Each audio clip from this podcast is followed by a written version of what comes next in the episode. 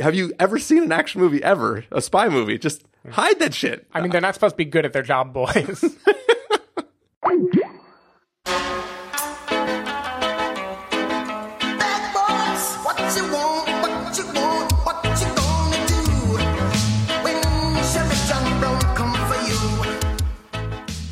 Hello, everybody, and welcome to the Spoiler Warning podcast. This is review number 585 with our review of the entire Bad Boys trilogy. I'm Christopher Schnese. and I'm Stephen Miller. And if you're joining us for the first time, the Spoiler Warning Podcast is a weekly film review program. Each week in the show, we're going to dive in, debate, discuss, and argue over the latest film releases coming to a theater near you.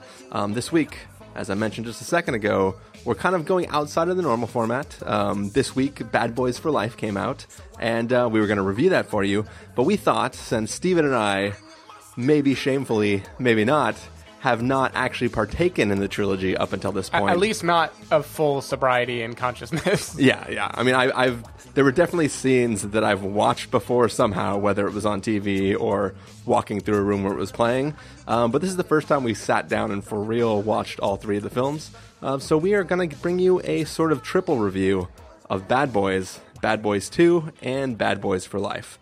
Once again, we're going to break the format a little bit more in that because Bad Boys and Bad Boys 2 are much older films, we are going to let f- let, free our spoiling flag and we are going to be able to talk openly about those first two films, um, spoilers included. But then when we get to the actual real review of Bad Boys for Life, it will be the normal review, spoiler free, and then I'm sure we're gonna we're gonna want to have a little bit of a spoiler talk after we've gotten through that part of the review.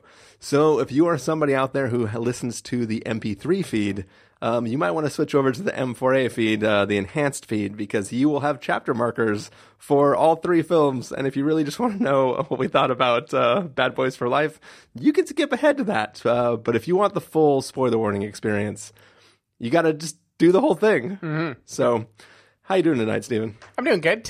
I just spent a long weekend watching a ton of Michael Bay movies, so feeling feeling fresh. So we did we did the whole Bad Boys trilogy, both of us this weekend. Yep. But then I also caught up with Six Underground too, just because I felt like I needed to like complete the saga of Michael Bay movies about people in cars. Um, A- and I had forced you to watch the first 20 minutes of Six. Gun Underground already before one of the past reviews that we did. Because, I mean, that, regardless of what you feel about Six Underground, the first 20 minutes of it are a must watch. great. Yeah. I mean, yeah, you, that you part is have great. to see it. Because when it's, when it opened, I was like, technically, I could start like twenty something minutes in because I've seen this already. But then immediately, No, I was like, no you- way. yeah, I'm definitely not going to do that. you wanted to watch all that again. Yeah. I think if somebody, if an alien came to you from another planet and said, I've heard tales of Michael Bay, who or what is Michael Bay? You just show them the first 20 minutes of Six Underground and then they'll be like, makes sense. it is definitely the bayest thing I've seen. I think. yeah, yeah. yeah. But otherwise, I'm doing okay. How about you? I am doing well. Um, I think we're both sort of over our colds that we've had uh, recently in the last few weeks, so that's cool. Um, got to spend the weekend, as you said, watching all these uh, Michael Bay films. So um, I think this will be a fun, fun review. Yeah. It should be. Yeah. It's once again we're off our game. It's off the normal format, um, but we're gonna be, you know, we're just gonna be getting in our car and driving wild through the streets of Miami. So it, it should be fun. Yeah. Are we um? Are, are you going to refresh us with the synopsis of every movie? Because I've realized I don't think I remember anything about the second movie. yes. So we will treat each of these films sort of in the style of a normal review. So we will start with trailers for each one, do a quick synopsis of the films, sort of by memory, and uh, then we'll let people know what we thought. Uh, So. You ready to do this, Steven? yep, I'm ready. You ready to uh, ride or die or whatever? Oh, I'll, I'll ride or die. I'm already skidding. Okay, so we are going to start with the film Bad Boys. Uh, we are going to take a listen to the trailer for Bad Boys, and then we're going to come back and give you all a review.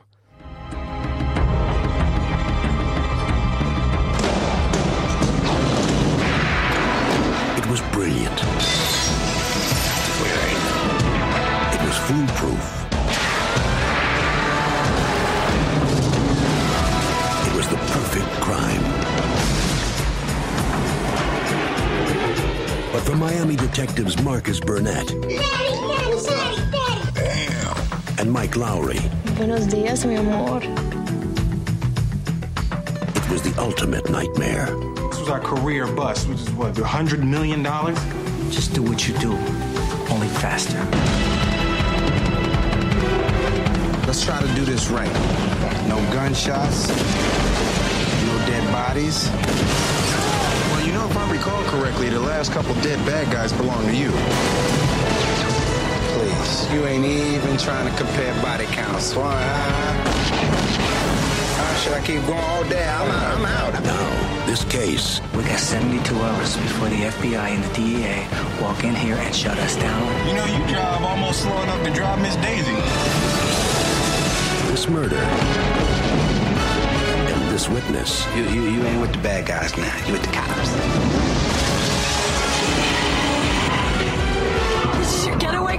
Is this, a family station wagon? Oh my god, you got a baby seat in the back. are going to put them Look at you. Look at you.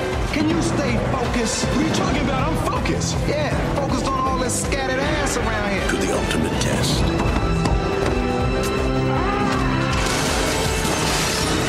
Columbia Pictures presents Don't be alarmed, we're Negroes. Man, no, that's too much bass in your voice. That scare white folks. Martin Lawrence, We were wondering if we can borrow some brown sugar. Will Smith, You see, you, you, something wrong with you.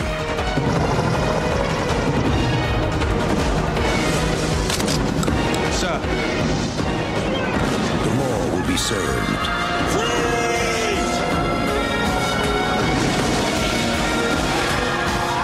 Justice will be done. you forgot your boarding pass. Oh,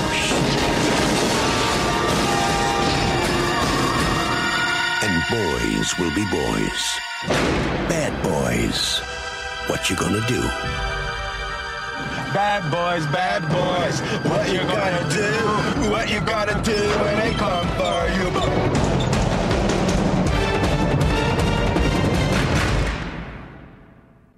All right, so the film Bad Boys, the first in this trilogy of films, um, is basically about two cops who uh, who are partners, and they work at a precinct um, which had a little uh, evidence locker, evidence vault, and a group of individuals have broken into that vault overnight and stolen two pallets full of cocaine, and. Uh, yeah, that's a lot of drugs to get on the street. Um, it's going to be their asses if they don't find it. So they have like 72 hours or some made up restriction on how long it's going to be. And uh, they, um, through a series of events, have people close to them uh, who cross paths with the bad guys. And they have to go out on a little mission to find a witness who saw what happened in one case in which the main bad guy fought somebody. um, uh, and killed somebody over these drugs, and they have to follow this trail that the witness has and uh, try to find the bad guys so that they can get these drugs back off the street and uh, protect everybody from this, uh, you know, bad man and these bad drugs. Is that the name of the bad guy? Yeah, I think so. uh, or is that the scenario? For shame on you for not remembering his name. All right. So Stephen Miller, what did you think of Bad Boys? I, I had competing feelings about Bad Boys. So, on the one hand, this is a pretty fucking dumb movie.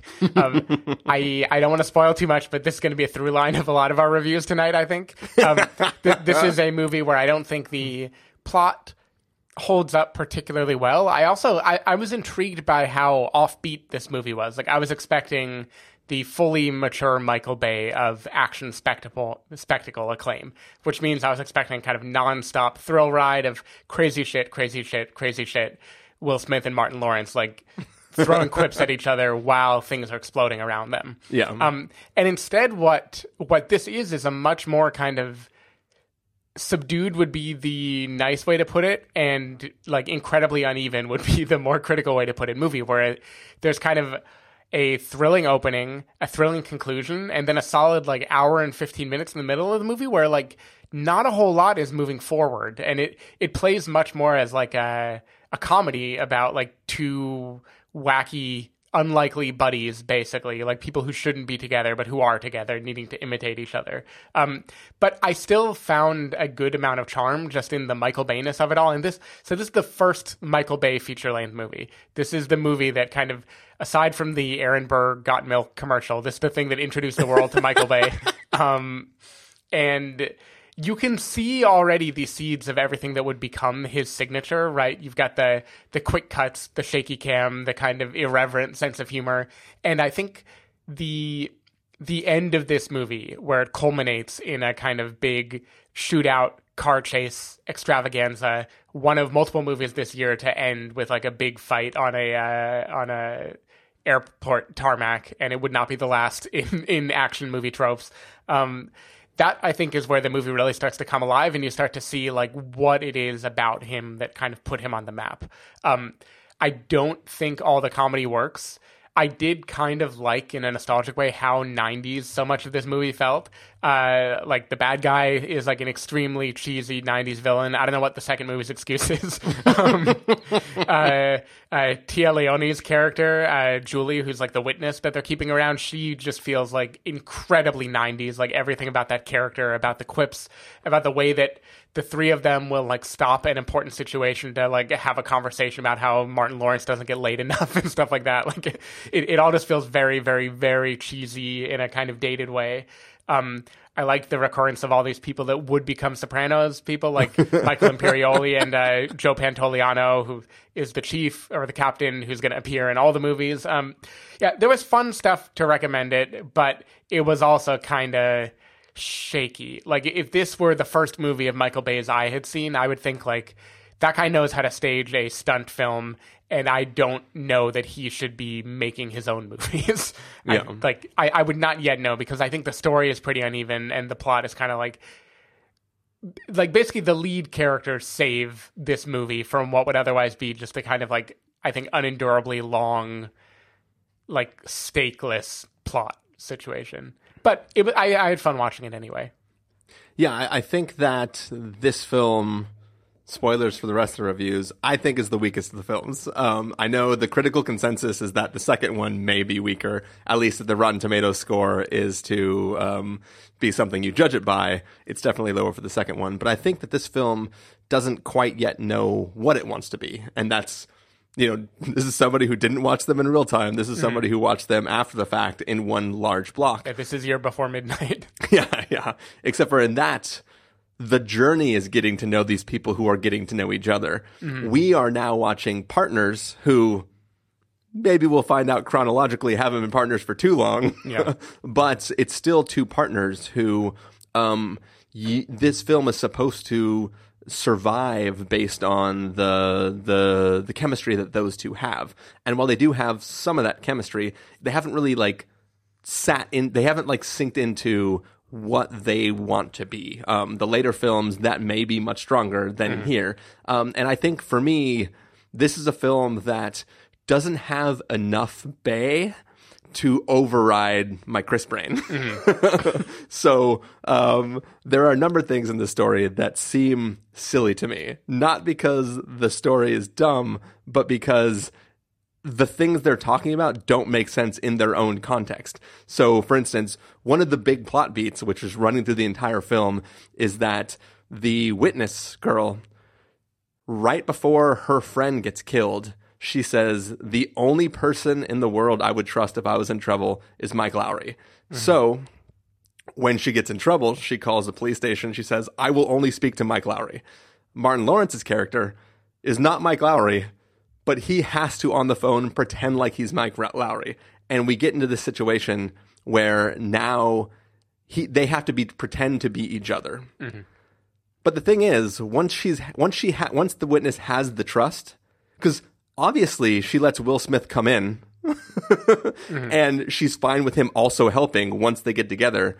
The jig is up at that point. There is no reason to continue the charade of who is who because she's already agreed to work with everybody and she's fine with both of them being there. So it's this whole plot mechanic of them pretending to be each other, which has some humorous moments, but they're sort of front loaded. And later on, they become less so. And they even play the character as though she's figuring out that, that each of them are each other, but it doesn't really amount to anything. It's just this gag that's running through the whole thing, which doesn't make sense because now that they're both in the house, why don't they just say who they each are? Um, so that sort of stuff um, sort of didn't make a lot of sense to me. You know, it was like a thing that that didn't really. Uh, it, it it felt like it was extra and didn't really need to be there. Then you have um, the running gag between these two characters is Martin Lawrence's character is like the the real cop who has to live his life on a cop's salary, and uh, Will Smith's character is the trust fund kid and has all this crazy stuff. Fucking Martin Lawrence's house is amazing. Yeah. like he's not hurting for anything. Sure, he doesn't have the fancy car that Will Smith has, but he's definitely not like, "Oh, I really need this job because if I don't keep this job, everything's going to be terrible for me." So it's like this running gag about how rich Will Smith is, but like you're pretty rich too, I think. Have you considered that you've just been living in San Francisco too long? Maybe, but I, I He has that- multiple rooms. But he has multiple stories, and like it looks like a nice house, and it's like on the water. Uh. Yeah, that's Like, true. I feel, I feel like he If has. you're filming in Miami, it better be on the water. I, I just feel like there's a bunch of things where it's like you're trying to convince me that these characters have this relationship based on a past, but the past that you're writing about, we're not seeing the reality of it. So when these jokes happen, they don't feel they don't land with the same weight that they would normally. Um, but all in all, this is like it, it's a fine film. It feels like any of the other action films that I would have watched back in the '90s. Um, but it, it definitely feels like I want more from from it, especially from these two characters who I have grown up watching a bunch of their other films. Like I I used to go to the movies with my dad all the time and watch a bunch of like the old Martin Lawrence films like Blue Streak and Nothing to Lose and like a bunch of these things, even like Big Mama's House, right? I'm used to seeing him as a comedic actor. And then Will Smith obviously has a, a million films that I've been growing up watching him. So watching these two play off each other, they don't yet have that like brotherly love or that sort of like real partner vibe that I know these two can have because I've seen them do that in other things. So Yeah. it feels like a film that is like the starting components of what a film could be. Yeah.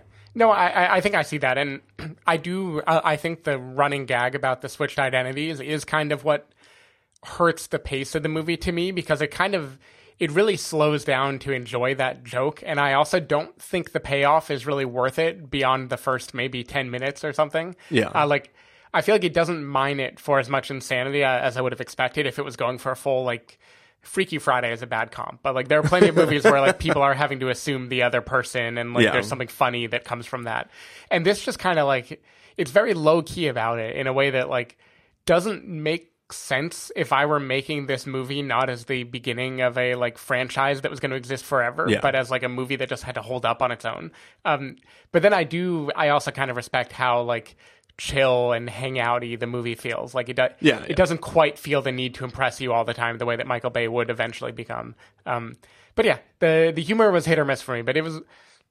I, I I think also just seeing Martin Lawrence again made me made me feel good. Yeah, yeah. uh, yeah. So, uh, any last comments about the first film before we get into verdicts for Bad Boys? Um, I think if we are rating big bads in the franchise, even though this movie, I agree, is like a mu- it, it might be the weakest of the. Uh, we'll we'll see. I to me, this is probably going to tie with another one that we talk about, but I think this villain is the best villain of the three. Um, I think his character is just over the top in the right way, and I kind of believe like the ruthlessness of his organization in the way that other bad guys didn't work for me the same. Yeah, I mean, you you get who he is, and you get the he, he's not uh he is not a like Dark Knight Joker style character where he's just like, oh, I'm crazy. He is methodical and villainous in a way where like his whole intro that we see him at is that he uh they hire a guy to dress as a police officer to be the distraction, but the distraction is that they shoot him so that all the cops in the city rush to the aid of the downed officer. Yeah. Um, so you see his willingness to kill people indiscriminately, um, just because that's the that's his plan. Yeah. It- um, I, I also think his gang, like his posse of bad guys, are all just very like memorable and distinctive looking in a way that was fun. Like like there's all these different characters who they're gonna run into throughout the movie and one by one have to kind of take out.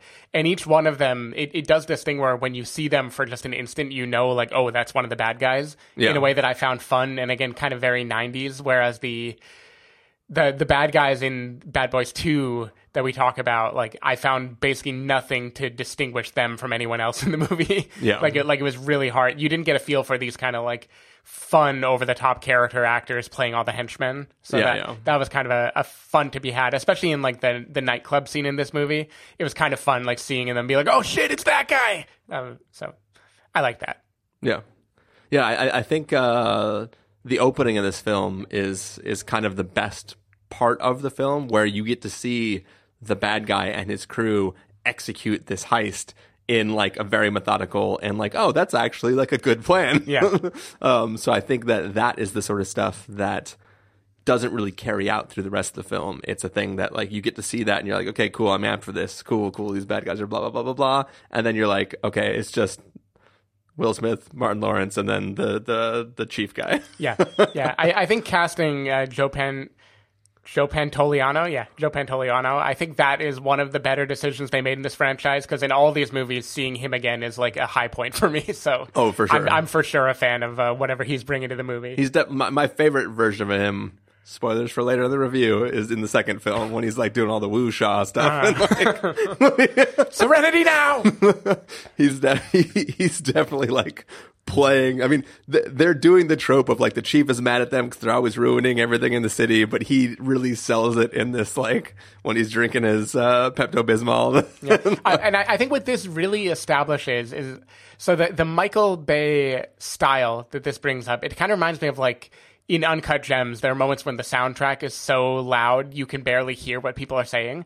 I feel like in Michael Bay movies, the style, like the editing, is so intense that you can't always understand what's happening anymore, even in just basic conversations. And it, it- there's a way in which like his character and the whole signifier of like the chief doesn't want the bad boys to like he wants to keep them on a leash. He doesn't want them to screw stuff up. But it's so shorthanded it almost doesn't exist. It's just kind of like yeah you know this story so he's going to say a few things and then you know th- three seconds later they're going to be on their way and he'll be fine again. Like Yeah. there, there's just an interesting thing about this movie where they're like they're not trying to set up stakes in that traditional way. They're more just like like having a like hangout movie with the vague assumption that those stakes exist Well, and so- I, I kind of thought that was fun So that's the thing is for the majority of the runtime of this film, they there technically are no stakes to them. I mean, there have been consequences, but there aren't stakes because mm. to them they're just trying to get drugs back before like the CIA person or whoever's higher than whatever their division is Yeah. comes in and like takes them off of yeah detective work or whatever the whatever bad guy the threat is, the rule of law basically yeah, yeah. But but once the bad guy knows the connection through the witness, then there become real stakes where mm-hmm. it's like the shit just got real. Yeah. so Which can can there be a character with more like inscrutable motives than the witness in this and the way she just like shows up to like scenes where they're fighting the bad guy and then later like moments later she's yelling like you call this protective custody it's like yeah you fucking ruined protective custody Yeah. none of that matters but it I I felt like they really went far in making like yeah my actions are not going to make any sense in this movie yeah. But what does that say for verdicts though, Stephen? So let's go ahead and get to verdicts for Bad Boys, the 1st film. Stephen Miller, if you're going to do this, a must see, recommend with the caveat, wait for rental, pass with the caveat, or a must avoid, what would you have given it if it were in theaters? Yeah, I mean, this is all about like ooh, putting myself in those shoes. So there's always a curve. In this case, it would be the kind of fun action movie curve, the curve with which Furious Seven gets like a must see. Um, I, I would give this one uh, a rental, I guess, just to give it room to grow. I think it's a totally fun hangout movie. it's exactly the kind of thing you throw on on a Sunday and like like shoot the shit to like maybe like check a few emails while it's on maybe pay close attention Check all those emails during the middle of the film. yeah like like like it's a movie that has because of the cast especially it has like enough to recommend it but it's not really doing anything special and i think now in a world where we already know this story and these tropes so well. And michael bay's style it isn't really the best example of any of them. And it is hard to even in a world where we could erase all action films between 1995 or whatever this came out and till now we except for obviously this trilogy the trilogy itself frames it within the modern landscape of what action films are Mm-hmm. doing at those times and how the things like just the delivery of the lines and stuff and the, the cheesiness of the story is so 90s so it's it's really hard to gauge that against a film that would come out today um, but, but yeah, I kind of couldn't believe that. Th- so this and Heat came out in the same year, and I kind of couldn't believe that this predated it because it almost felt like this was like parodying some of the stylistic things that Michael Mann was going to do. Uh, but I'm sure they're both drawing from another well, and I just don't know the like canonical example they're both pointing to. Yeah. Well, I am also going to give it a wait for rental. Um, if it was the film that we had watched in theaters way back then, um, which is one of the first films we've done for a while that predates the podcast. So that's all fun. Um, but yeah, so two rentals from us. And that means it is time to get into our review of Bad Boys 2. Yeah. we're going to take a listen to the trailer for Bad Boys 2, and then we're going to come back and give you all a review.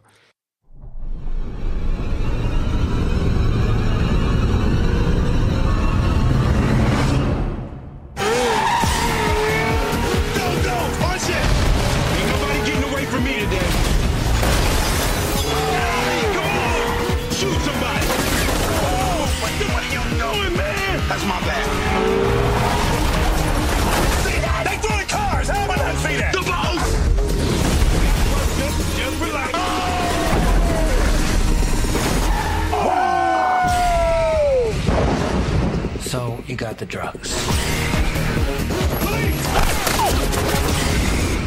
No drugs. So all that is for nothing. Right. Uh, wait, hold on. I mean, we didn't. We did some of it. Well, well, I was at a family barbecue. Since 9-11, we've gone high-tech over the water, so the dope runners have gone low. The biggest shipment on record is coming in tonight, and we want to know who's behind it. What could go wrong with that? With you alive. I can't be in a gunfight every day. We just want to talk. You want to talk? Oh, well, go. They can't hear you because they're still shooting at you. You all right, man? Bullets, man. Oh, all. You didn't tell Marcus about us. No. Mike, he's my brother, okay? Don't be scared. Whoa, hey, I ain't say I was scared. Just something wrong with your brother. Mike, did you notice when we left, everybody was dead? No, no, we didn't kill the one dude. This has got to be the worst, most emotional cop week of my life. Yeah, it's been a little rough. The United States does not negotiate with hostage takers. This is not just a situation. It's my sister. I don't want to know what you guys are cooking up. We ride together. We die together. Bad boys for life.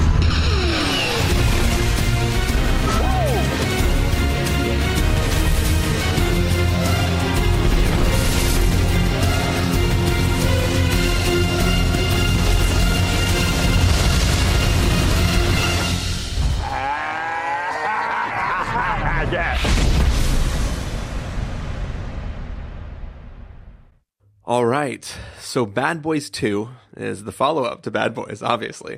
Um, but instead of drugs being stolen from uh, the evidence locker and being re released onto the streets, there is a new baddie in town, or outside of town, who is uh, bringing his drugs into the city via. Oh, he, yeah. He's bringing drugs into the city um, in these uh, coffins and then smuggling money back out of the city in cadavers. um, so this big bad is doing this, and uh, our bad boys um, learn about uh, this drug deal going down. They try to do a bust. Of course, they bust not the big bad. They bust just some you know, little racist KKK members, and they only get two bags of drugs.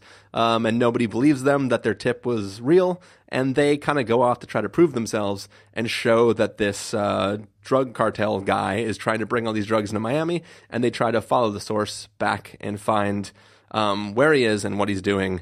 And, uh, you know, they do the thing that they do, which is go sort of off the book and uh, be bad boys. Yeah. Stephen Miller, what did you think of Bad Boys 2?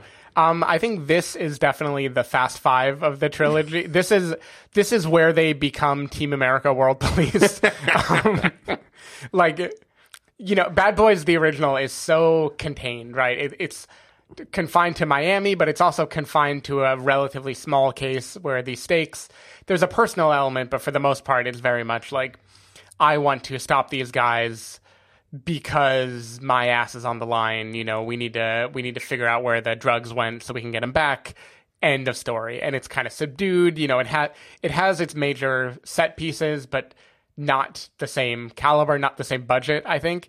And this movie, everything just kind of goes fucking crazy. Yeah. Um, including like if I can say the negative before I praise the action in this movie, it goes crazy to the point where the plot is like so unmemorable. I like I truly beyond the set pieces, I'm having trouble recalling it, and I watched it yesterday. um, I, I mean, so th- there are things. Uh, I, I like the casting again. I think these movies always do a great job of casting secondary characters. Uh, Michael Shannon as the KKK guy was a fun. Th- like this film's biggest crime is not having more Michael Shannon. Yeah, it definitely did not use Michael Shannon to his fullest potential. Um, but but I thought it was fun. Um, I like again uh, the the captain, the chief starts his real great lines here. My favorite that I wrote down while watching it is. I'm gonna have so much brass up my ass I could be playing the Star Spangled Banner. he would follow that up with a colonoscopy line in the in the third movie. Yeah. Um, but it really like this is about the action and not just the action. This is about the cars, right? It seems like Michael Bay realized the best part of Bad Boys was the end, the chase scene at the end of that last movie that ends with Will Will Smith telling Martin Lawrence like that is how you drive from now on. When you drive, that's how I want you to drive. and it seems like he took that message to heart in a very real way because by my rough tally, there are at least three rather extended set pieces that are like solely car based action in this Yeah. movie. Uh, there's the probably the best one I think is a car chase that involves a truck that is dropping other cars and then a boat, um, which is just and like th- that is the closest to Six Underground that this franchise Yeah. gets. I think is like that chase and just the havoc that Michael Bay is like giddily throwing out Yeah. in the in the streets. However much is CG, what is practical, I don't even know. But it feels like a lot of shit blew up in real life. Yeah. Um, to to make this movie, uh, there's another car chase where the same thing is happening, but with bodies in the movie. There is a car chase in Cuba where, in the most Team America thing ever, there's literally like a period of five minutes where they are just driving through shacks. like, that, that was the thing. You when we, when we talked, you had not seen that scene yet, Hmm. and I was like, man, I, I don't even want to tell you yet. Like when it, that that scene where it's like it, you joked about Fast Five or whatever. I think Fast Five is the one where they run on top of the shacks. Yeah, yeah. and it's like they went to the same set and just drove a Hummer through that down a hill, and I was like, this, where this is. All the budget is building an entire city on the side of a mountain and then driving a Hummer through it. yeah, just to destroy it. And it, it really does get to you like uh, there's no point analyzing these movies from a perspective of what if this is serious what is it saying about the world clearly the message would be terrible. It's like rogue cops want to be able to like beat the shit out of people and like not check what is legal and what is not and like drive into shacks in foreign countries and just assume nobody's in them. Like it it's crazy on its surface but it is also just so like hilariously over the top in the way that they solve these things. Like that whole that destruction that involves the Cuban army, a, giant mansion with like a little girl that they don't know exists. I don't think at the beginning. Um, the body count is insane, and it is all to rescue one person from Cuba when the government said they're not allowed to do it anymore. That's when they call in the SEAL Bros. That's when they call in like it is just so over the top, and and it really is. I think the like the most Michael Bay thing that well, Six Underground it competes with Six Underground for being the most Michael Bay thing I've seen in a long time. Um, because it it just has it has the the driving set pieces, the ridiculous destruction. It has the like military bros who are like, yeah, I'm a contractor. I'm going to show you how it's done, and just like Yeah. wreak havoc on their own in a kind of very you know uh 13 hours type of way. Um, and yeah, I don't know. It, it was silly. It was very silly. Between the set pieces, could not tell you what happened. I do not remember at all. And so there there were probably still periods of time where the movie dragged for me, but the the over the top ridiculousness was a lot of fun, even as the dumbness kind of kept increasing. And I think Will Smith and um, Martin Lawrence, their banter does get better. Like they've settled into more of a groove here, so they they have more kind of funny back and forths and the way that they tease each other. I think there's a, a period of time where Martin Lawrence is telling him about like not being able to get an erection. There's a, again, another precursor of conversations that'll happen in the third movie. Um, yeah, it is silly. It is very, very, very silly. But the havoc was impressive. He is definitely blowing up a lot of money in this movie. Yeah, yeah, for sure. So um, the first film, I think the budget was something around thirteen million dollars or nineteen million dollars, and then the budget for this film was one hundred and thirty million. Large step up. Yeah, um, I, it helps to do uh, Armageddon and Pearl Harbor in between those. yeah, movies. yeah, yeah.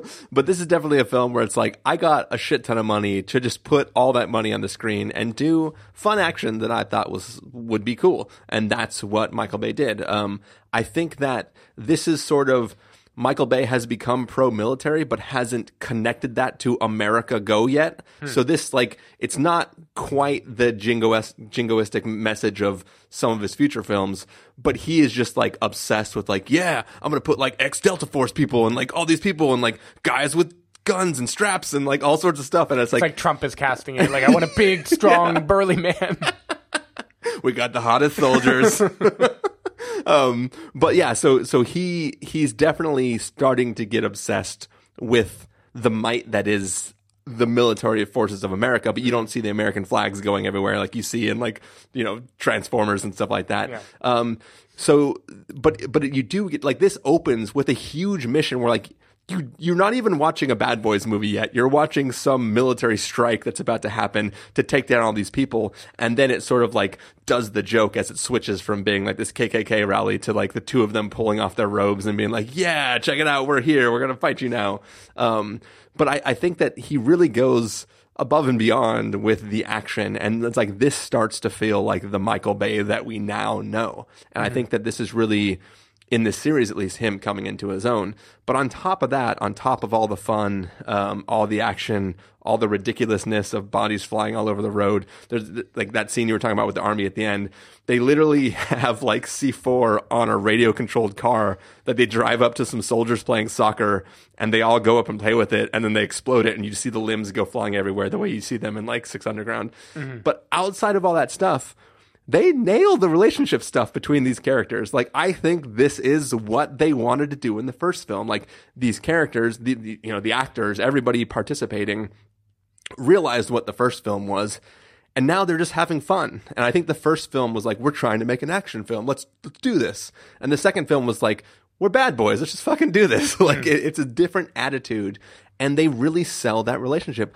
I believe these guys have been working together for 10 years or whatever, right? Like I, I feel their relationship. And then when they, they do a smart thing, which is they add a sister for Marcus that can be in this little thing where he, she's sort of in a relationship with, with, um, uh, Mike. And, now their relationship together, the partners gets to play off of that relationship, and it, it, ups the stakes of the relationships between them.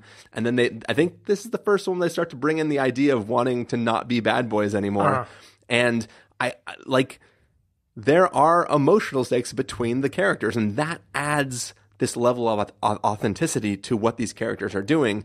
And it's not just these two guys going off and being bad boys. It's these two guys who feel like a unit. And like, I, I think for the first time, I was like, yeah, like not only are you nailing the relationship between these characters, not only are there, is their humor working like way more for me the second time around, but then you also have this insane action that makes up for everything. Mm-hmm. I think for me, the worst part about this film is the fucking villain. Mm-hmm. he is by far the worst actor I've ever seen. and like every time he's on He's just a little dweeb, basically. yeah, like he doesn't like he thinks he's in the first film and now they're like getting a little more serious Mm-hmm. and they cast that guy. Like I think if they swap these two villains, I mean obviously it wouldn't be able to be it's like the same story, but I mean I, I feel like the seriousness of this guy is just not there and it feels really dumb. And yeah, like him with his mom and like it just feels like that is the immature Michael Bay like having those back and forth with those people and acting in that way. But then you have the more mature relationship that you have with with you know Uh, so I have a question for you, and this is genuine because again, it is just completely gone from my brain. what ev- ev- all of these movies there's something between them that like they are working through or that they're trying to learn what is it in this movie because it isn't him fucking his sister because that's only like revealed at the end and it's kind of like thrown out without a whole lot more like what what is the what is the dynamic in this movie like against It's, I mean, it's getting shot. something. It's getting shot in the butt. uh-huh it's a metaphor for their relationship. Mhm. Mike is the wild one, and he's Yeah. going to go off and do all the crazy shit. And uh, you know, Marcus, he's got a family. He's like trying to like do this thing, and he's realizing that he should settle down and maybe have some more relaxing Yeah. time and woosah. Woosah. and I, I think it's really about like when we were younger, we were bad boys, and we're still bad boys now. But sometimes I don't want to be that bad of a boy, and I don't want to be like almost dying all the time. Mm-hmm. but yeah, I, I think, yeah, I, I think I think before sort of the the that there's a little bit of animosity between between where their lifestyles were. It was just sort of like I'm the party guy, and then he's like, oh man, I settled down and I can't really party like you could. And in this one, it's like. Oh, I don't want to party like you could. Yeah. and he's still like, no, we got to go out there and do this shit. Yeah. So, okay yeah. And then there's the sister it, it bleeds into the third movie that's Yeah, why yeah, i'm having sure. having trouble keeping track of them yeah, no, no, I, I definitely think it does. Yeah. I do have to say I like the parallelism of this movie ends with now that's how you're supposed to shoot. From now on, that's how you shoot. I was so ready, so ready for him to learn a third thing in the third movie, and we'll find out if he does. Yep. There, there's one more thing I want to talk about. Like for the first, first film, I talked about things where it's like we're doing these because we think we're supposed to, but it's not really like cool and doesn't really make sense. I, I, I like the general story of what they're do, trying to do. Like we know this stuff's happening. We have to get the proof. We'll try to go sort of semi illegal about our proof just so that we can get a legit warrant, so that we can go. Oh yeah, that's one of the, that's one of the big things is the Miami police have arrested this guy, the villain, multiple times. But Mhm. every time they arrest him, not only does he get off, but he sues the police department and ends up getting like a $9 million settlement. So basically, the police force knows he's bad Yeah. and knows the drugs are probably from him, but they will not do anything about it without absolute proof. um, well, but so basically, they won't do anything about it until they have enough proof to actually arrest him. Um, so they go off on these little missions where they try to get proof. Mhm. Here's the thing I am all for going around and bugging mansions um, so that you can try to get proof so you can do a thing. That's just a Wednesday. Uh, or, or, or bugging morgues. That's, that's cool too. Sure. The thing is, the cameras they're putting around, they're not hiding them. They're just like, at one point, there is like a medical sign on the door. So it's a big white sign and a big red cross or big red plus sign. He just puts the camera in the center of the plus sign. like it's just anybody walking through that room is gonna see this camera there. It's not hidden. And then like Martin Lawrence like puts it right on top of the light where it's like a little black box sticking on top of an all white light canister thing. And Mhm. it's like, come on guys, just have you ever seen an action movie ever? A spy movie? Just hide that shit. I mean, they're not supposed to be good at their job, boys. True, true. Yeah. Uh, yeah, they're bad at their job voice. Um, but yeah, so there, there's a bunch of silly things like that that makes me remember that this isn't like a legit. like we're trying to make sure everything is as cool as possible. Like it's not trying to be Mission Impossible, right? It's just Yeah. bad boys trying to have fun. But yeah, it just moments like that. I was like, come on, you guys were doing so good. Why did you just do this? But yeah, should we get a verdicts then for Sure. Bad Boys Two? All right, Stephen Miller, if you're going to give Bad Boys 2 a must see, recommend with the caveat, wait for until pass with the caveat or must avoid, what would you give it? it's teetering, but on the strength of the moment that the boat comes out on the freeway, it's go- it's going up to recommend with a caveat. Um, I think again, this is like very kind of empty calorie action flick. As I like, I'm not playing this up. Like I truly watched it yesterday, and I could I can't remember anything beyond the set pieces. Uh, but it's it's fun. It's very again. All of these are like date themselves in a kind of fun way, and this is very early aughts insanity, and it is kind of like Michael Bay coming into his Bayness a little bit more. Um, and yeah, the car chases are a whole lot of fun. Uh, so yeah, it, it's stupid, but it's fun. Yeah, I, I think this movie is awesome. I'm gonna give it a big recommend with a caveat. Um, Oh, I, thought you were going to go all the way. No, no, no, no, no, no.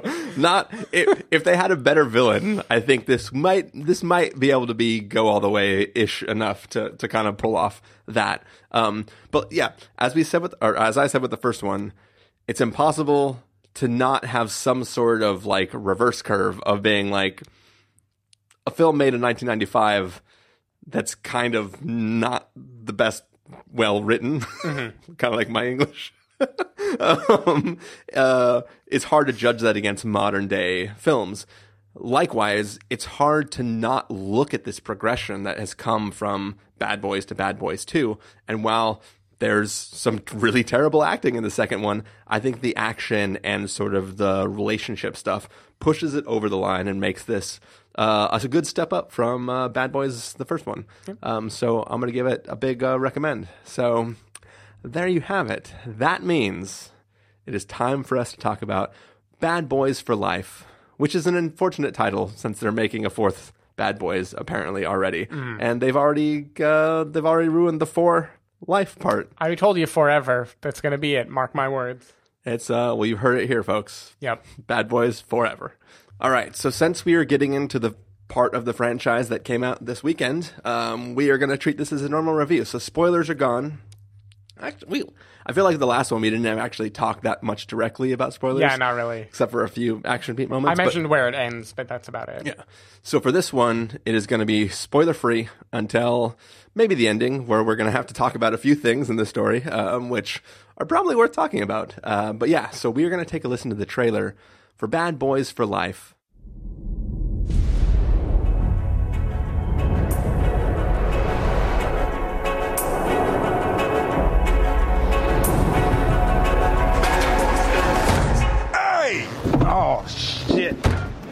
Oh.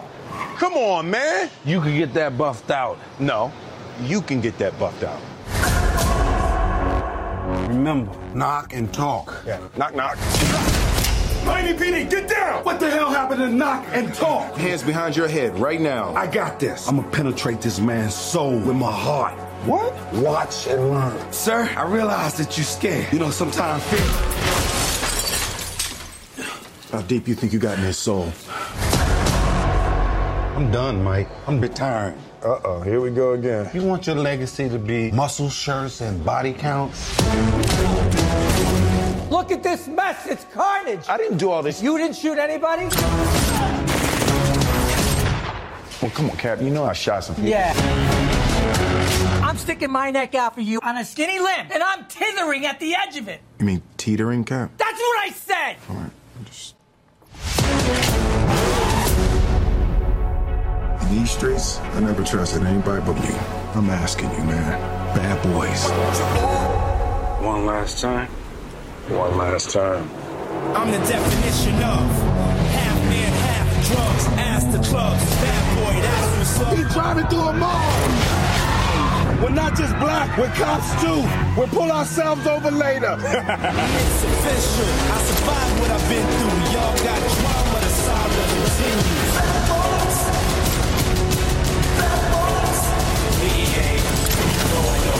You were right about the glasses. I've been telling your ass for a year. We can't be stopped now. Damn, Mike, these are like HD. It's bad boy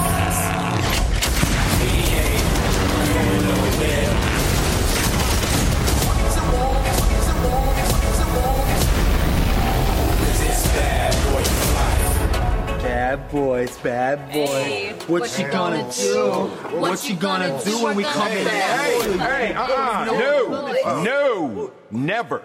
Y'all will never do that again. Cause it's bad boy for life. All right, so that was the trailer for Bad Boys for Life. And uh, yeah, in this one, uh, our characters are much older. Um, one of them is maybe thinking about getting out of the biz, uh, trying to retire as a bad boy. And uh, the other one is still wanting to go strong and still be a bad boy for life. And um, somebody comes into town and has started killing off people who have. Uh, maybe participated in a few cases throughout the history of the Miami PD. And uh, our heroes need to figure out who it is that's hunting down all the people that they know, love, work with, etc., and uh, hopefully stop the bad guys before there's no one left to protect. Yep. um, so, Stephen Miller, what did you think of Bad Boys for Life? I think I got a lot more enjoyment out of this movie having seen the other two so soon before it because it it does do a lot of fan service of kind of like paying homage to the prior installments and it's easy to forget when watching it that the first movie came out like 25 years ago. Like this is a Yeah. long time for a franchise to just keep going with the same characters. There's no passing of the baton. There's no real like major shakeup or anything. Like they got the same guys and not just the same lead characters, but like a ton of the secondary characters show up again. I mean, Cap is back, of course. Yeah. Um, uh, Marcus's family is still there. I'm pretty sure all the actors are the same. Uh, Yeah, yeah. There's a great reveal that I won't spoil of a character who is only in like I, I don't know, 45 seconds of the second movie who shows up again here in a fun way. Um, there is some joy there in just feeling like they got the gang back together in a time when the Bad Boy story, maybe it was never current, but certainly today it is definitely not current. the story of the, the police officers who just like fuck shit up to try to like get their own way and solve things on their own. Yeah. Um, and it, I think this is the funniest of all of them. Uh, I, I Oh, yeah. think the the comedy in this movie was genuinely laugh out loud. It helped seeing it in theaters, I think, but like I was laughing many times in this movie, especially a scene on a plane is extremely funny. Yeah. Um, but throughout it, it, it is just a funny movie that I think like it veers between comedy and action the best of the trilogy and quite a bit better than the first one which i think was the one that really tried hard to throw a lot of comedy in there um, I, I like that. I like the casting in this movie too. I thought like Vanessa Hudgens. It was fun to see her get to be like a. I, I don't know what I've seen her in in the last few years, but I, I haven't gotten to see her do this kind of like fun actiony sidekick role before. Did you not see Sucker Punch? I didn't see Sucker Punch. well, there you go. yeah, so that's that's my problem. Um, yeah, there were just in general a lot of fun there. The the action set pieces are still really fun, but it it isn't. It is set piece heavy, but it isn't quite as destruction heavy. I don't think as uh, I mean the end. Okay, the end is destruction heavy, but it isn't as like giddily destructive as the second movie. I feel like it is more like let's do a well choreographed action set piece where the person we are chasing or trying to get there's something interesting about their ability to get away and there's something about like their dynamic that it, it felt like it wasn't as broad but it was as exciting to me as anything in the second movie was in the action level um, i think the the big bad in this movie at least the the main one who we see physically doing things most of the time Yeah. I, I think the way he moves is really cool and interesting. I think he is a like good threatening figure and things involving him I had a lot of fun with. And and there was just a lot of humor that comes from like the the young ammo crew kind of working with these like old guys and figuring things out that I Yeah. thought was funny. So in general, I thought there was a lot of entertaining stuff about it. It is still very dumb, but there is the dumbness is grounded a little bit more in this meta reality of you know we're getting old we can't do this forever this is us having another hurrah. It would maybe be more poetic if a fourth one hadn't been announced because it could be like the last hurrah instead. Um, but i don't know I, I think it ties real stakes too. So it does something that the other movies haven't done and makes it personal right away. Like it makes there be a a reason that Martin Lawrence's character might want to pursue that feeling of I'm out of this, I'm not doing it anymore, and a reason that Will Smith's character is going to double, triple down in his desire to be a part of the action. And I think it motivates that character growth in a way that the other movies don't do. So, yeah, overall I think it is it is a more complete story. I think the set pieces are not as phenomenal as they are in the second movie, but I think they are still like enough to keep it entertaining beat to beat. And overall, I have I had a pretty fun time watching it. So I didn't didn't love it, wasn't like over the moon about it, but I I had fun. So yeah, I, I th- this is one of those films that like you can't even take it on its own without like looking at everything that's come before it.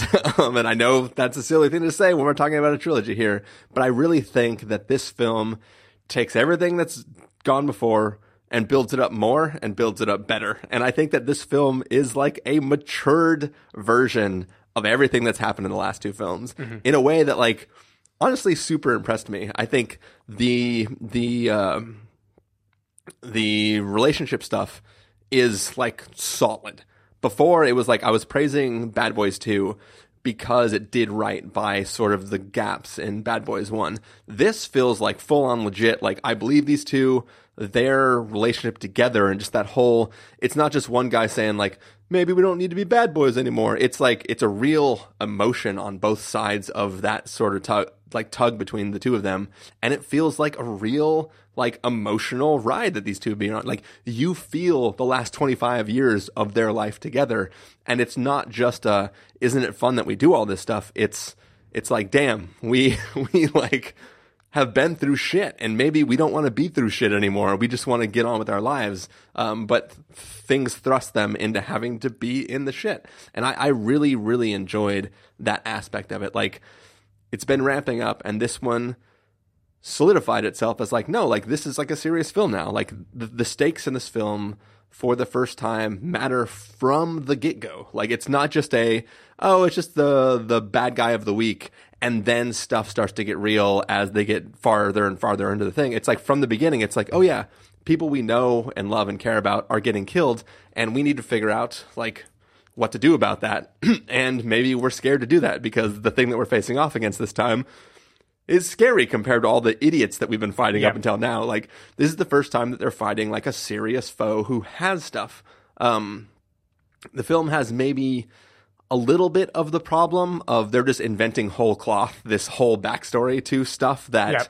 um, on some level kind of annoys me. It, it, it just cheapens it a little bit how they're like, well, let's just pretend like there were some bad guys that have always been around, but like they weren't involved for now, and now we're going to use them. It, I mean, the to be honest, the Fast and the Furious franchise did the same thing. Like, oh, turned out the guy you beat had a brother. Now he's really pissed, right? Like, Now he's your friend. yeah. So they they like it's fine that they do that. It's not a real complaint. It's just I, at first I kind of felt a little bit let down that it was kind of like a retconning of a history. But then like the way they work it out, like I was like, no, I'm I'm good. I'm I'm on board for what's going on. And Yeah, I, I think they do that well, though. I do feel, and we can talk about it if we're doing spoilers. There, there's definitely a missed opportunity, I think, to really tie it back to the original movie, and I, I can't really think of why they didn't do it because I don't think it would have been very hard to tweak things and make it more specifically call back to like something about the events of movie number one. And I don't really know why they decided to just invent a whole new backstory instead. It, it doesn't really add anything to me, but whatever. Maybe there's a reason for I mean, it. I, I think it lends to a lot of good opportunities for humor. Yeah, sure, that's true. and some good opportunities for like uh just just shots interconnecting different things. um but I will say too that this is the first film that has not been directed by Michael Yeah, Bay. I was gonna mention Um, that too. And what is fun is this film sort of makes fun of that. Like it, it there are things that there are uh, motifs uh, that exist throughout all, the entire series.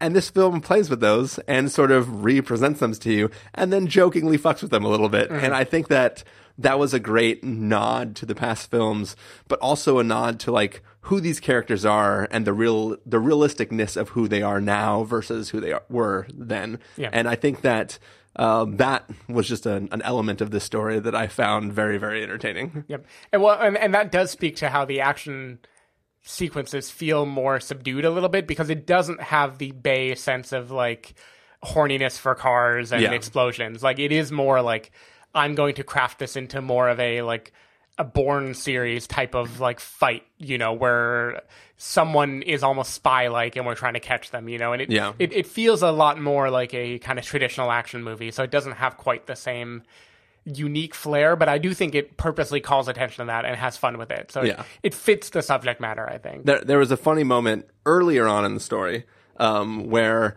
uh, he is chasing down a person who's like it's the first person that Will Smith has fought in the series like in hand to hand combat who feels as gnarly as fighting like himself, right? So this this character rides off on a motorcycle. And then I was like, I was like, I bet you're glad you did all that work in Gemini, man. And I was, I was like, I was waiting for him to get on a motorcycle and chase after him, and then do like wheelies and shit. but that that doesn't happen, sadly. Uh, I, I was going to say we can talk in spoilers how much this movie could tie into Gemini Man. Uh, but yeah, so I, I I think this film, I, I think this film honestly earns being brought back and having it be a trilogy instead of these, just these two films. Because the first one was like cool, nineties action, nineties action flick. Second one tried to go a little bit above and beyond, and now this feels like, eh, these people are maybe getting a little older, so they want to just come back and do another fun film. And I think that this really, it it did an honest try at being like, why do we need a third film? And it was like, well, these characters have advanced in life. They have a lot of other things going for them now.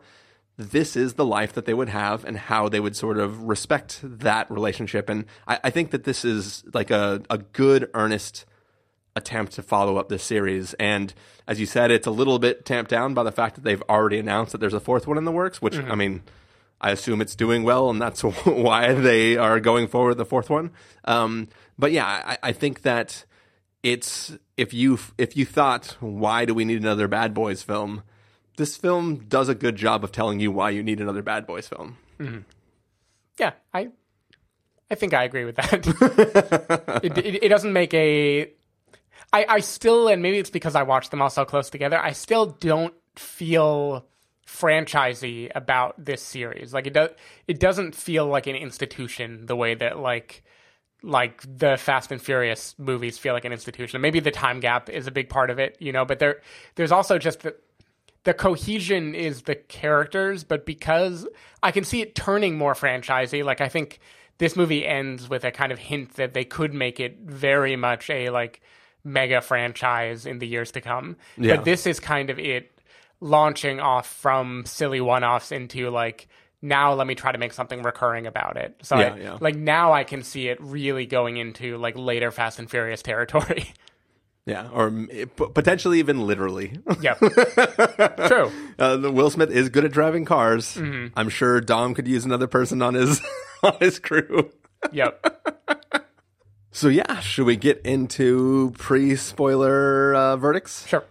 Stephen Miller, if you were going to give this film, Bad Boys for Life, a rating, would you give it a must-see, recommend with the caveat, wait for rental, pass with the caveat, or a must-avoid? I'm going the same as before. It's a like a recommend with a caveat. It's it, it's fun. It, it's fun seeing that they kept this up for so long.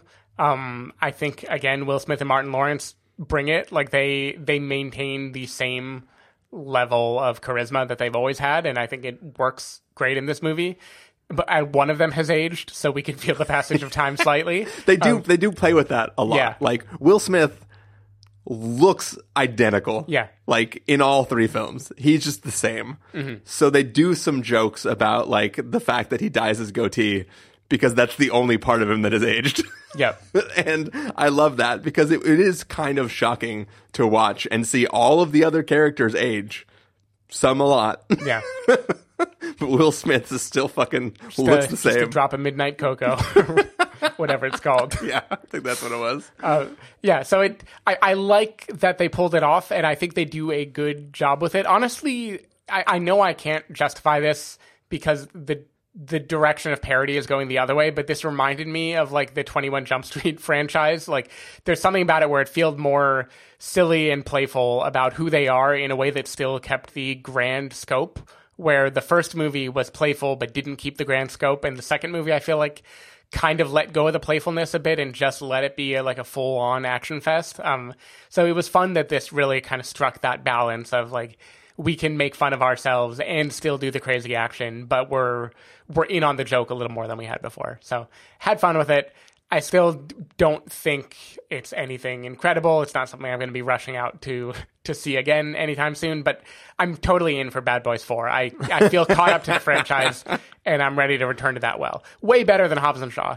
Oh yeah, for sure. Hobbs and Shaw was an unfortunate spin-off that uh, didn't really try too hard. Um, so yeah, I am in a weird position because Mhm. I want to reverse the idea of the caveat in the recommend with the caveat because I feel like this is like if if I if I switch it to like a if then sort of situation, I think if you've seen the other films, this is a must see because this is a worthy sequel to sort of round out the journey that these characters have been on within the story. And that aspect of it, having kind of watched this big journey of all these characters, I really, really liked what this film did. And I think it's sort of a must see in that standpoint. Is it must see enough that you should go out and watch all three films? Maybe not. I mean, how do you feel? I I I feel like you're trolling me right now. I'm just wondering because we both lived that. no, no, but that's what I'm saying. Is like we did it because we do a podcast, Sure. and and and we're we're doing our due diligence on this week's release. Um, but would I recommend somebody spend six hours or six and a half, whatever it, whatever the math works out to be? It's like Yeah. six and a half hours um, to- Underground. to see um, to see all these films.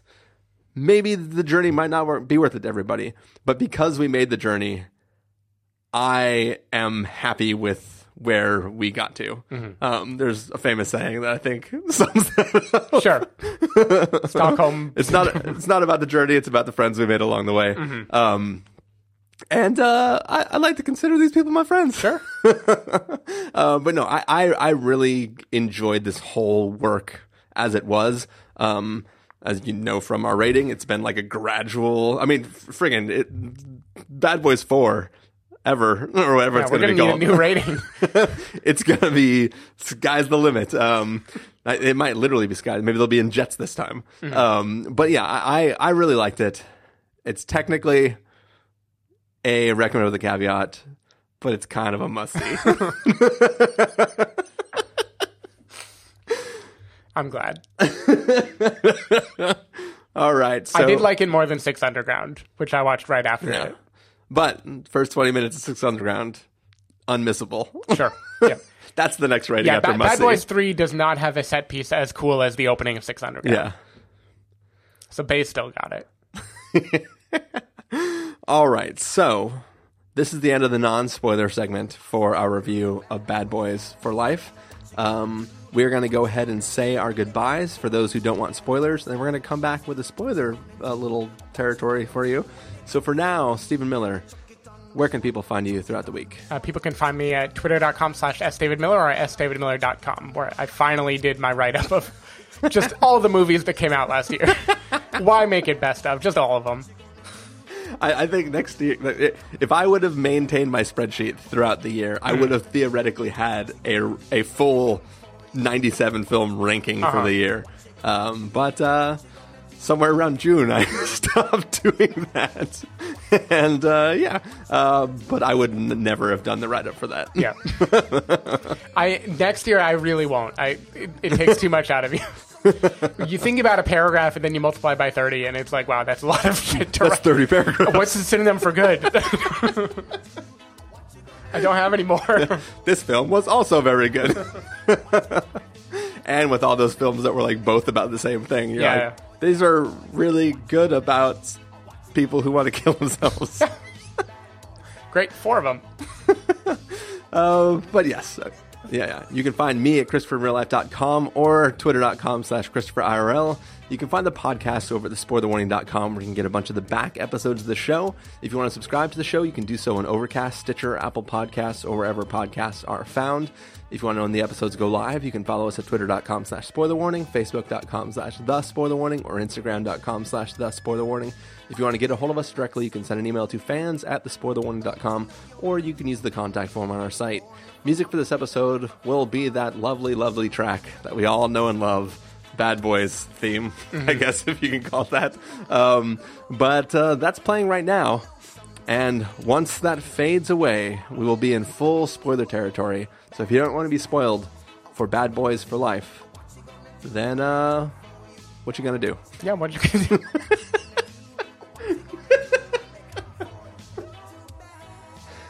so dumb.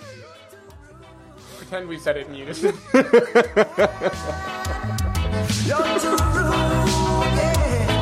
Bad boys, bad boys. What you gonna do? Or what you gonna do when they come for you? Bad boys, bad boys. Or what you gonna do? Or what you gonna do when they come for you? You chuck it on that one, you chuck it on this one, you chuck it on. All right, so we are back. The uh, Bad Boys theme is going away right now, and uh, this is going to be full blown spoilers for Bad Boys for Life coming at you right now. So here we go. Um, what would you like to talk about, Stephen? I want to start with a question. yep. How do you fuck a witch without a condom? Oh, a Bruja?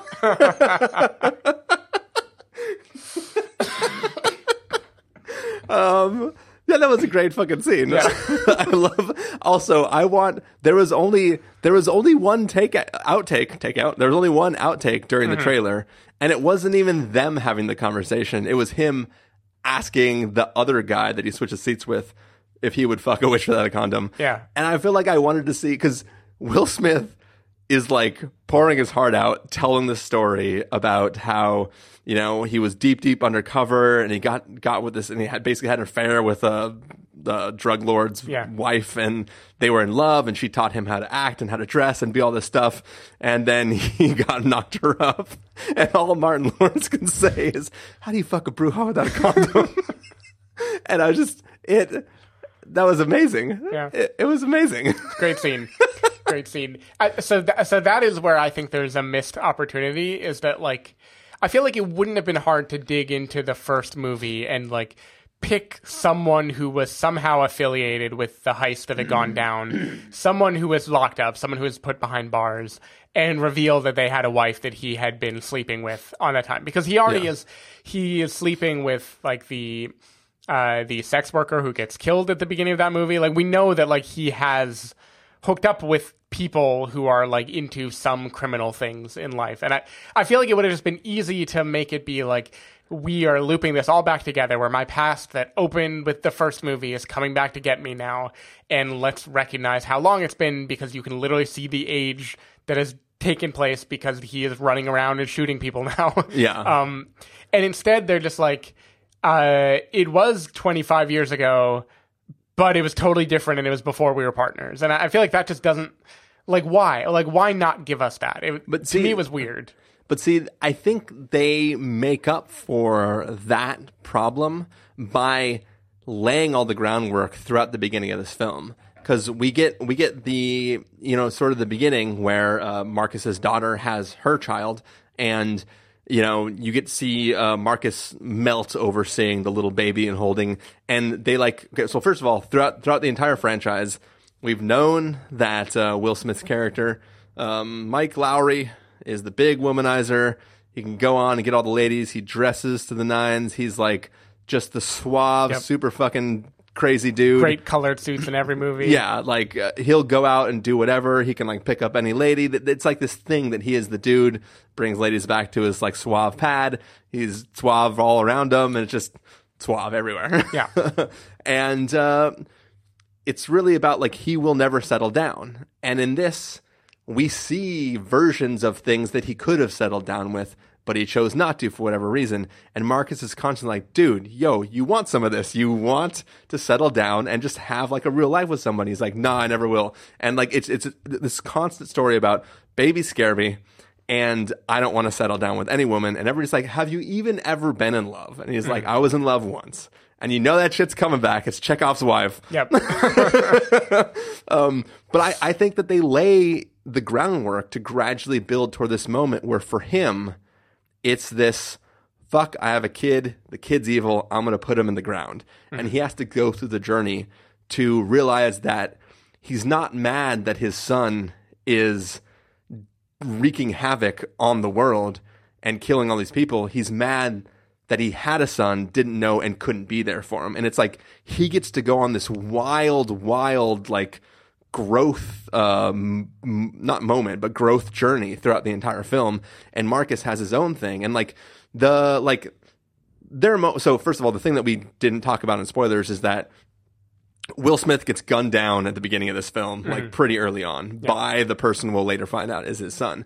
And that really causes this rift between him and Marcus, where, because we already had that Marcus sort of wanted to um, settle down and wanted to maybe stop being a bad boy and wanted Mhm. to eat. a ri- In the second film, he wants to transfer and get a new partner because he thinks Marcus is too crazy. Um, and in this film, it's beyond that. He wants to just straight up retire. Mhm. And that is really solidified for himself, for him when he sees his partner get gunned down and, and almost killed.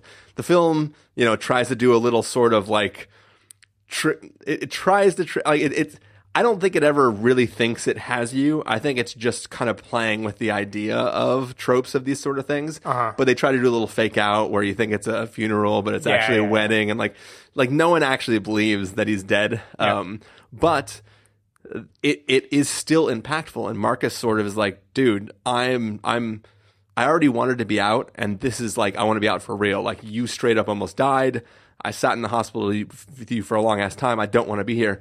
And Mark uh, and uh, Mike Lowrey is like, fuck this. This guy tried to kill me, and you're not even going to get my back. And it causes this like real legitimate huge rift between these two characters.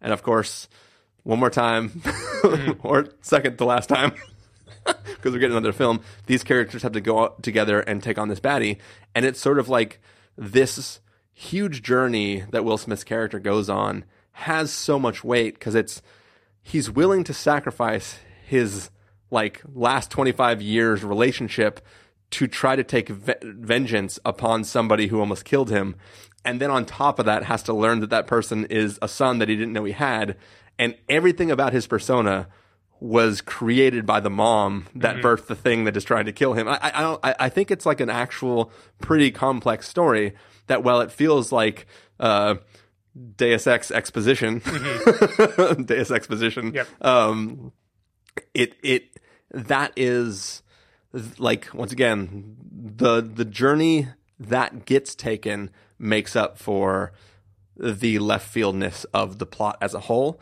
And it like it adds legitimate weight that is so much heavier than anything we've seen in the series so far that these characters who have had in real life their own whole careers doing film are now coming back to take these characters to the next level of their lives and it just i i, thought it was really really cool um and i was happy with kind of where it worked out Yeah, no, no. I mean, I think I, I think the familial aspect is definitely good. I- It's there. I think it helps.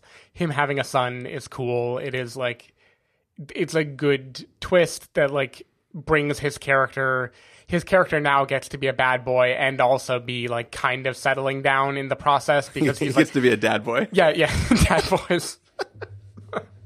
Because the thing that he's doing is right. I need to fix the mess that my past created. You know. Yeah. Um, and yeah, I, I I think that's good. I do think it kind of. Depending on what happens in the fourth movie, I think it may suffer from this problem that franchises like Star Wars and stuff also have to try to work out, which is what do you do when you have a redemption arc for a character who we have seen murder beloved people on screen over and Yeah. over again, right? Like, how do we have the guy that killed the captain, like, and you know, a hundred other people in this movie? How on earth are we supposed to, in that final moment when like he doesn't die and he's like being, he's limping out and he's on the shoulders of you know Martin Lawrence and Will Smith? Yeah. How does that not have a little cognitive dissonance? And I get it. I'm cool with it. I get it. They even do a better job than most, where Will Smith is like, look, I'm not going to say it's going to be easy. You've done a lot of shit, you know, but Yeah. I will be there for you. I, I get that. I just think it it goes so far. It's it still just makes me wonder what they're going to do with it in the next movie. But that said, I like the guy a lot, and I like him being related to Will Smith. I think it is a cool like Gemini Man type twist where Yeah. Will Smith is now Mike Lowrey is going up against Mike Lowrey, right? The Yeah, one yeah. person he can't beat is the young version of him. Yeah, the, yeah. the version of him who has like more stamina and more energy and cooler gadgets and everything. And you never in this movie feel like Will Smith has a shot at beating him in anything. Like he is just better than him in every way. Yeah, yeah. Um, and I- and I think that's a cool dynamic. So yeah, I I had fun with it.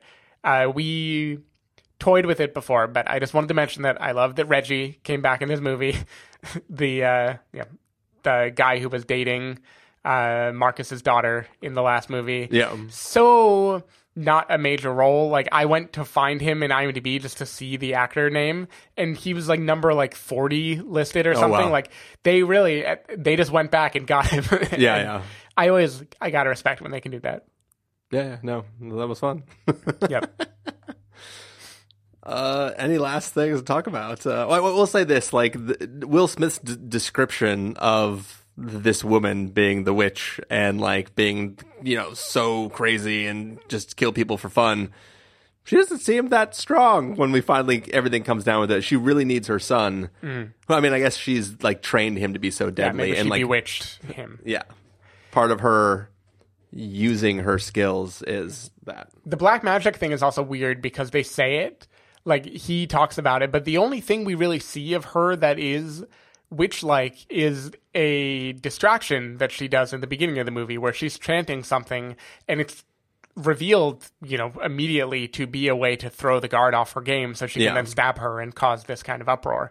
Um, so it is like yet another thing where there's this like Deus exposition that's going on where he's like, she's a witch, just take my word for it. And then the movie never really does anything to make you believe that she is like actually into that shit beyond Yeah. like dressing in black and like using mildly creepy ways to distract people when she's fighting. Yeah, well, it could also be like a like a Blackbeard sort of thing, where Mhm. it's like it's the equivalent of putting like fuses in your beard to make smoke come out and make you look like a apparition or something. Yeah. So I buy that. cool. All right. Well, I think we're probably done. Yeah, I think so. All right. Well, hopefully you enjoyed that triple review of the Bad Boys trilogy. Um, we will see you next time. Bye. What about Lethal Weapon? No. You seen Die Hard, do? No. Bad Boys 2? No. You ain't seen Bad Boys 2?